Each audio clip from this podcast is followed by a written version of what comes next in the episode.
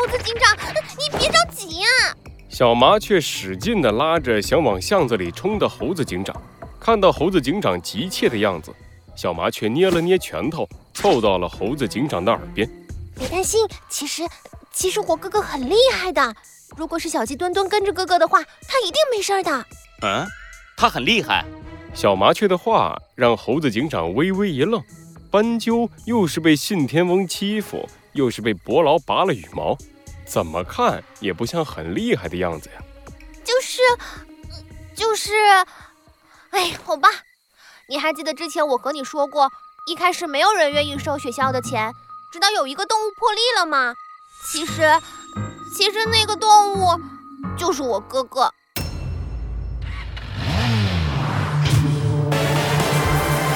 罪恶藏在谜题之下，真相就在推理之后。猴子警长探案记，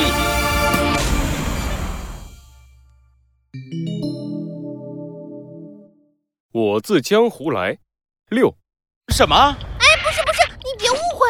猴子警长一脸的震惊，小麻雀赶紧摇起了双手。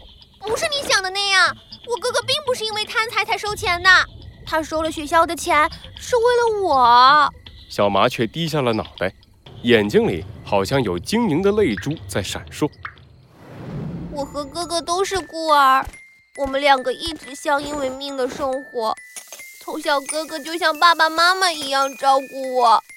以前我的心脏一直有问题，哥哥就自学各种各样和草药有关的知识，利用周围的药草替我熬药。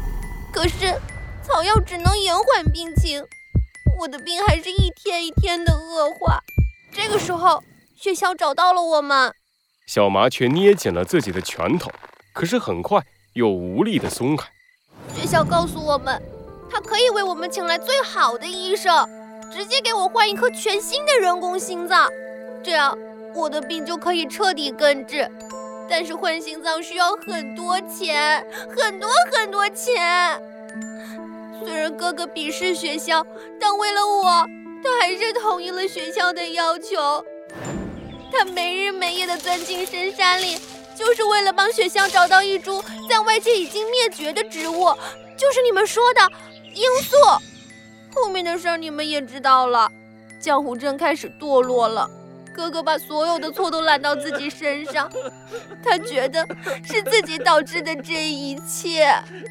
从那以后，他就再也发不出声。说到这儿，小麻雀再也控制不了自己，大颗大颗的泪珠从他的眼睛里落到地上。其实是我的错才对，如果不是为了我。哥哥他也不会。一只温暖的手掌盖在了小麻雀的脑袋上，小麻雀抬起头，发现猴子警长在冲着它微笑。这不是你的错。猴子警长揉了揉小麻雀的脑袋，抱起小麻雀放到了自己的肩膀上。也不是你哥哥的错，你们只是想要活下去，有什么错呢？哼，是雪橇，他利用你们。把罂粟做成了有毒的果酒，他用毒品和金钱腐蚀着江湖镇，他才是真正的罪魁祸首。猴子警长转过身，带着小麻雀向着月光走去。你们不应该继续自责，真正的罪犯才应该被绳之以法。小麻雀，你愿意帮助我吗？嗯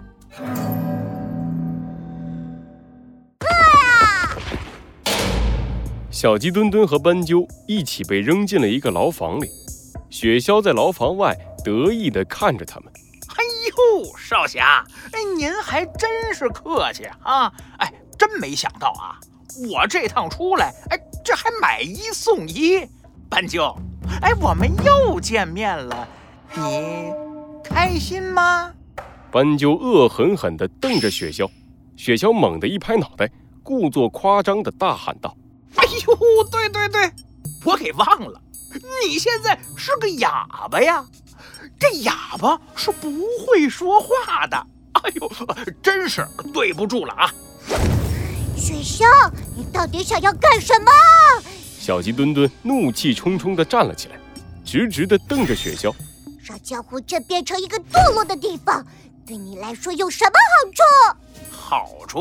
哈哈，那可是大大的有啊！在这里，我可以像皇帝一样的生活，不断的有人成为我的手下，为了我卖命。哼，要不了多久，我就可以拥有一支军队，一支由我控制的军队。哈哈哈哈哈！到时候，所有的人都要拜倒在我的手下，而且，雪橇猛地把自己的脸贴到了牢门上，把小鸡墩墩吓了一大跳。少侠，你该不会以为我还不知道你们的真实身份吧？你的名儿叫小鸡墩墩，对吧？什么？你你你你怎么会知道？哼，我不光知道你，我还知道，你一直跟着的，就是那个猴子警长吧？你你你你到底是谁？小鸡墩墩目瞪口呆地看着雪橇，雪橇露出了一丝不屑的冷笑，然后猛地掀开了自己身上的斗篷，他的背后纹着一个可怕的标记。黑色的太阳，这是白虎大帝胸口的标志。你是破坏者联盟的人。不仅如此，少侠，我和你们之前遇到的那些杂兵，嘿，那可不是一个等级的。在整个破坏者联盟，只有四个人配拥有这个纹身，而我，哼，就是其中之一呀。那你，那你居然还会想要我们加入你？我们可是敌人。我知道啊，哎，可那又怎么样呢？这样才更能凸显我和其他蠢货的不同。哼，等你们变成了我的手下，我就要带你们回到破坏者联盟的总部，在那只可恶的斑马面前，我要好好的炫耀一下。哈哈哈哈哈！真想看看他那时候会是什么表情呢？雪橇打了个响指，一只伯劳恭敬地端上了一杯果酒。雪橇摇晃着酒杯里的酒液，饶有兴致地看着小鸡墩墩。要不了多久，你们就会求着我要加入我的麾下，你们会跪在地上向我祈求。祈求我的奖赏，祈求我的施舍，就像他们一样。雪橇只喝了一口，就把酒杯里的果酒倒在了地上。周围的伯劳立马和疯了一样的扑了上去，贪婪地舔舐着洒在地上的液体。你们要看好这只小飞机，猴子警长是不会丢下同伴的。只要我们。拿这只小飞机作为要挟，他是一定会来这儿的。如果他要是不来，我们就把牢里的家伙全都拿去煮汤。哈哈哈哈哈哈！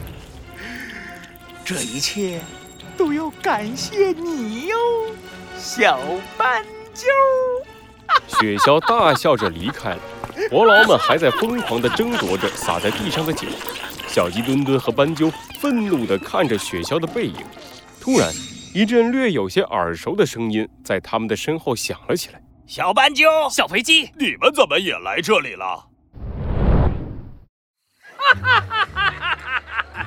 来来来来，喝酒，喝酒！江湖镇，一座古朴的大宅，灯火通明。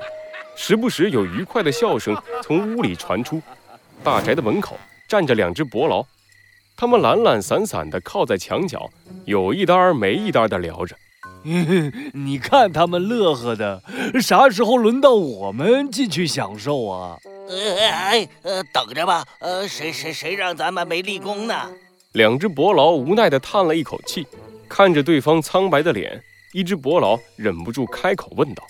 兄弟，你多久没喝过果酒了？快快快，快半个月了吧？上个月月底一发工资，我就全买果酒了。本来想着省点儿，结果两天就喝完了。呃，我也是。偷偷跟你说啊，我之前尝过雪鸮大人没开封过的果酒啊，嗯，可是总感觉喝了和没喝一样，少了点什么。哎，你你胆子可真大呀！要是被发现了，你肯定会被做成汤的。嗯，我也没办法，一想到果酒，我就什么也顾不上了。呃，真后悔没有去参与抓人的行动啊！呃，听说有一个小队运气好，那只小肥鸡卡巷子里出不去了，一点劲儿没费就把人给抓了回来，还附带一只斑鸠。你说，雪鸮大人会不会赏赐他们一点果酒啊？嗯，这好事儿怎么就落不到我头上呢？正在聊天的两只伯劳没有注意到，就在离他们不远的草丛里，有两个身影静静地趴在这里，仿佛与周围的环境融为一体。是猴子警长和小麻雀。是哥哥，猴子警长，是哥哥和小鸡墩墩被抓走了。嘘，先别着急，小麻雀。猴子警长比了一个嘘的手势，小麻雀赶紧安静了下来。雪橇把他们给抓了回来，说明雪橇需要利用他们来达成某种目的。这就可以表明，他们暂时是没有生命危险的。我们暂时不用担心他们。眼下，获取更多的情报才是最重要的。小麻雀点了点头。猴子警长继续趴在草丛里，耐心地盯着大宅，就像是等待猎物的猎手。喂，嗯，门口那俩在。雪鸮的声音从大宅里传了出来。两只伯劳立马站直了身体，大声地回答。大人，请吩咐。一堆棕褐色的果壳从屋子里丢了出来，两只伯劳一看到这些果壳，顿时露出了贪婪的表情。哎，今天啊，抓到了小肥鸡，嘿嘿嘿，我心情不错。